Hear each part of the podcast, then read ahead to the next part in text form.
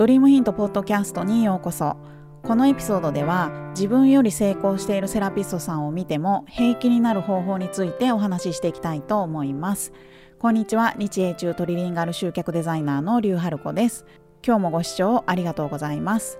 この番組では個人でサロンを経営する開業セラピストさんが本当に稼げるようになるためのヒントをお届けします。最近ですね開業準備中だよっていうセラピストさんから、まあ、DM をいただくことがとっても増えているんですけれどもあのサロン開業する前はこう憧れだったサロンがいざね開業してみるとこうライバルのサロンになっちゃって、まあ、近所のねサロンとか、まあ、それこそ同じね同業者の人がやってるこう SNS の投稿なんかがもう気になって仕方がないみたいなねそういう方も多いんじゃないかなと思います。えー、実はね各言う私も、えー、同じでですね、まあ、何年か前まではもうそれこそねバンバン Facebook で広告とか出してるようなコンサルさんとか講師の人がもう気になってしょうがないっていう時期がありました。でまああの今はね随分良くなったんですがやっぱりそこら辺ってこう経歴の長さとかは関係ないのかなと思うんですよね。であの実はね、まあ、今は最近はほとんどやってないんですけどあの以前開業セミナーを一生懸命やってた頃に、まあ、私のね開業セミナーを受けてくださった受講生さんの、まあ、感想の中に、まあ、近所にサロンができてもドキドキしなくなりましたっていうね感想をいただいたことがありました。ということで今日はまあねご自分よりも成功しているセラピストさんを見るとドキドキしちゃう理由でそれからまあ近所にねサロンができても平気になるには何が必要かっていうねそこら辺のことをお話ししていきたいと思います。え今日はねえご自分より成功してるセラピストさんを見てドキドキする理由を、まあ、2つほどご紹介したいかなと思うんですが、まあ、1つ目の理由としてはやっぱりね自分に自信がないからかなと思います。まあ、私もね、ずっとこのタイプでした。あの、こう見えて私すっごく自己肯定感が低いので、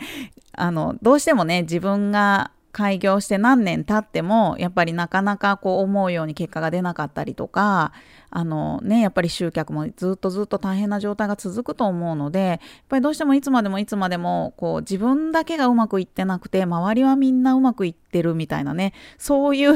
その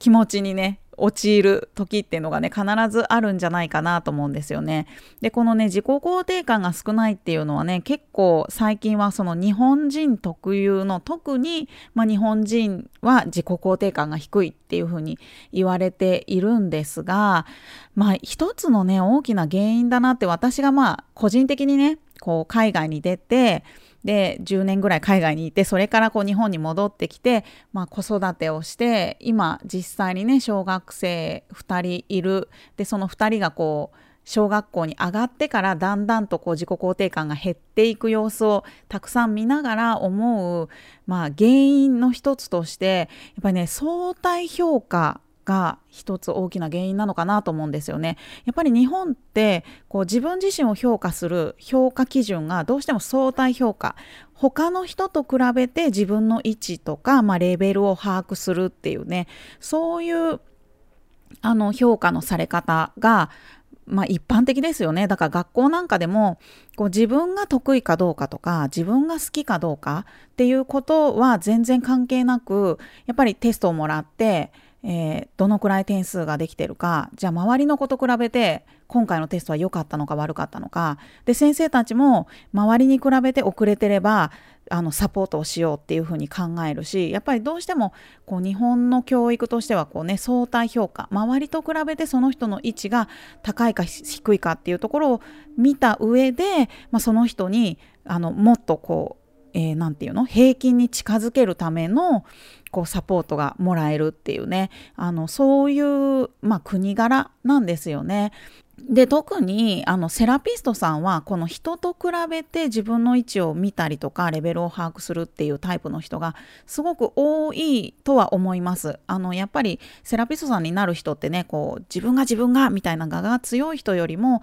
なんか誰かのために何かができるタイプの人っていうねそういうことが好きな人の方がセラピストさんになりやすいのでどうしてもねもともとがまあセラピストに向いているタイプのまあ人っていうのはこう相対評価をあの元にして自分を評価する、まあ、一般的に自己肯定感が低いと言われるタイプの人が多いんじゃないかなというふうに、まあ、15年16年あのセラピストさんたちをたくさん見てきて、まあ、感じていることです。であのただね人との違いってやっぱり感じることはすごく大事なことだと思うんですよね。でそれを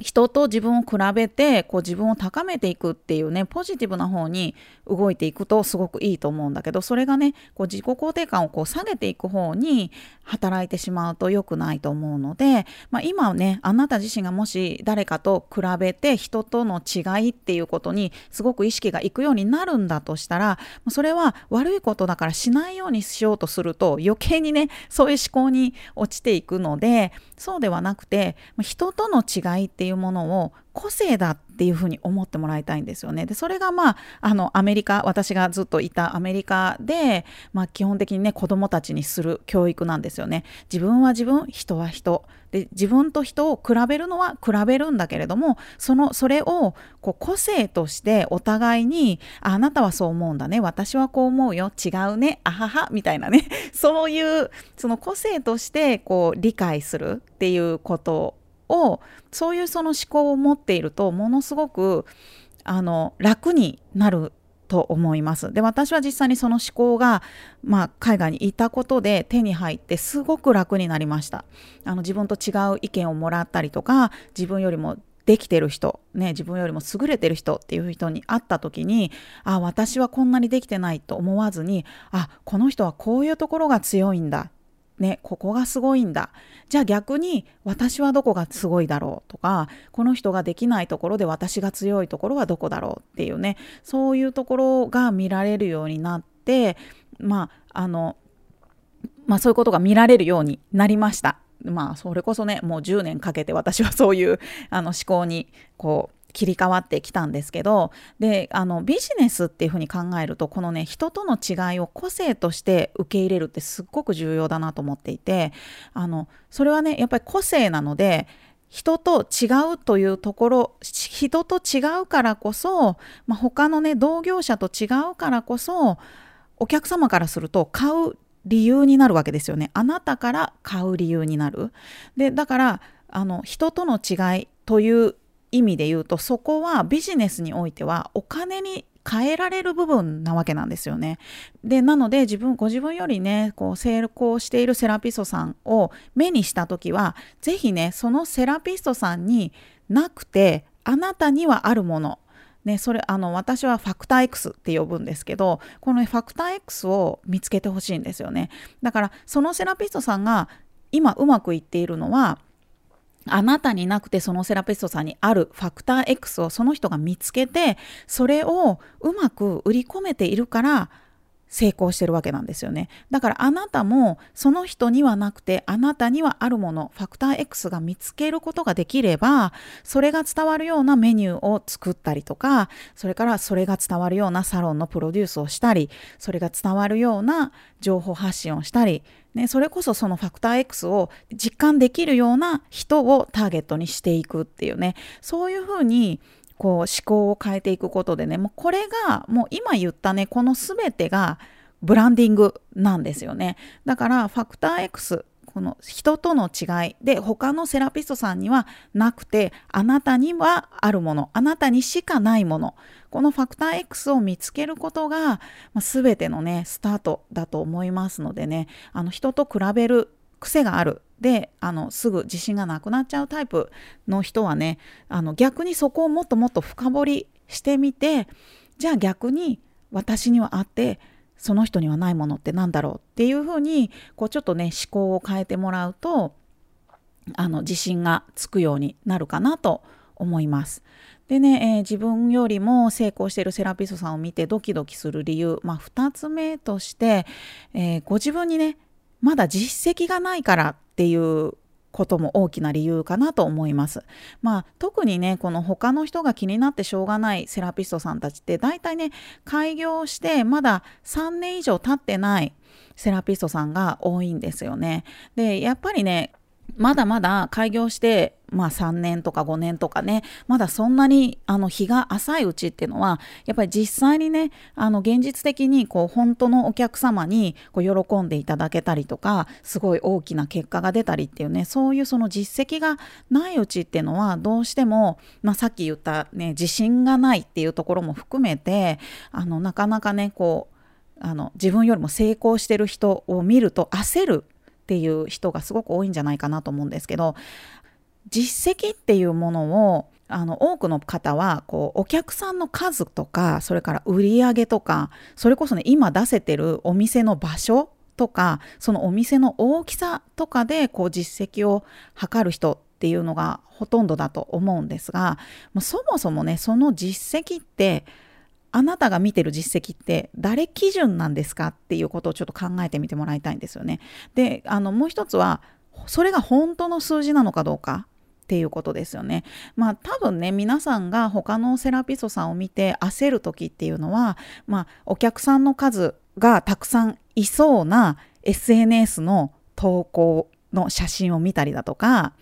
たくさん売り上げてそうだなというふうに見える SNS とか広告の売り文句を見た時とか、まあ、基本的にねそういったその、えー、本当か嘘か分かんないようなこう情報をもとにしてその人の他の人の実績っていうのを測ってそれと比べて自分の方ができてないっていうふうに感じてないでしょうか。ね、であのそれからねお店の場所とか大きさに関してはそれこそね確かに自宅サロンと比べたら大きいね立派な店舗を持ってたりとかあのね繁華街のね中心街でお店をしてる人を見るとすごくあこれが本当の成功だなって思うのかもしれないんですけどそもそもねその人たちは大きい借金をしてそのお店を出してる可能性はないですか？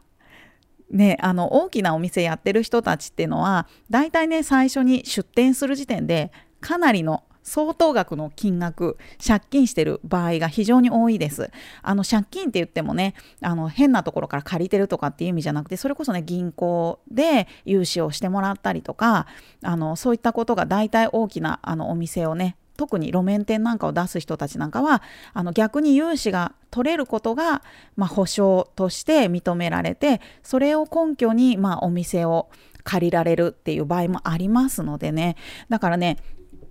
こういうふうに考えていくと他の人の実績を測るこう基準っていうのがご自分の中に何を基準にしてその人の方が自分より成功してるって思ってるのかっていうのをもう少しねちょっと現実的にね一度考えてみてもらいたいんですよね。でただですね大体こうやってねあの今自分に実績がない人っていうのはやっぱりね全体的に見るとちょっとシビアなんですけど実績を作る行動がやっぱり少ない人っていうのがほとんどかなと思うんですよね。まあ私から見ると特にっていうことなんですけど例えばねあの週に1回2回しかお客様がない人だったとしてもお客様がある日に確実に写真をアップしてればこれは週に2回そういうお客様が来てる様子をアップできるわけですよね。とか3ヶ月に1回ぐらいは売上アップにつながるような対策を一つ新しくあの追加して実践をしてみるとかそれからね今の場所とか今のお店だからできる集客法っていうのをねあの一つ絞って実施してみるとかですねそういった形で今自分よりもできてる人の真似をするっていうことを考えるのではなくて今の自分ができる3年後の実績を作る行動って何だろうっていうふうに考えてもらいたいんですよね。で実はねこの思考の仕方が経営なんですよねだからあの集客とかね経営ってねなんかこううまくいってる人の真似をするのが正しいなんか成功の仕方だっていうふうに思ってる人がすごく多いんですけどもうこのね誰かうまくいってる人を真似するっていう方法は、まあ、ほぼ9割9分99%結果が出ないと思った方がいいです。それよりも成功してる人を見た時にその人が何で成功してるのかそこの理由をしっかり見つけてみてくださいあなたよりもたくさん SNS をアップしてるからなのかね、それともあなたよりもたくさん売り上げアップにつながるような対策をしているのか。それとも今のその人の、まあ、場所とかね条件を最大限に活かせるようなそういった集客法をしているのかっていうね。あのもっともっとね具体的に成功している人を見てもらいたいんですよね。でそうするとねあの必ず何かご自分ができることに変換できるようなこう成功のエッセンスみたいなねヒントみたいなものがね必ず見つかると思いますのでね、まあ、どうしてもね自分より成功している人を見るとドキドキするからなるべく見ないようにしたりとかあの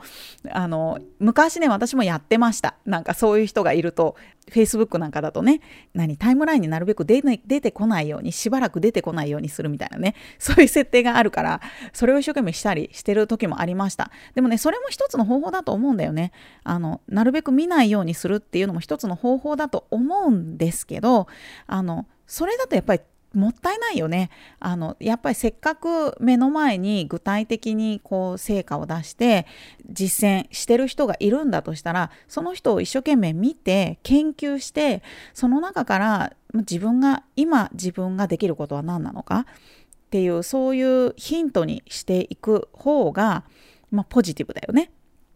まあ、だから先ほどのそのご自分に自信がない人と比べてしまって自信がないっていうところも含めてあのやっぱり思考をねもっともっとこうそれを気にしないようにするんじゃなくてもっともっとこう自分のためにポジティブな方に、えー、生かしていくにはどうしたらいいかっていうことを考えられるようになるとそうするとねだんだんこうあの自分より成功してる人が見るとおなんか新しいの出てきたぞみたいなちょっと見てみようっていう感じで その人を一生懸命フォローしてみるみたいなね。あのネガティブな意味じゃなくフォローができるようになるのででそうするとねあの下手にその人のことを一生懸命真似したりすることもあのなくなってくると思います。あの見れば見るほど自分との違いがよくわかるようになるから。でだからあのその人は私とは違うから売れてる。でだからじゃあ私が売れる方法は何だろうっていうふうにね考えられるようになるのでやっぱりねこのポジティブ変換ができるかできないかっていうのはね大きな違いかなと思います。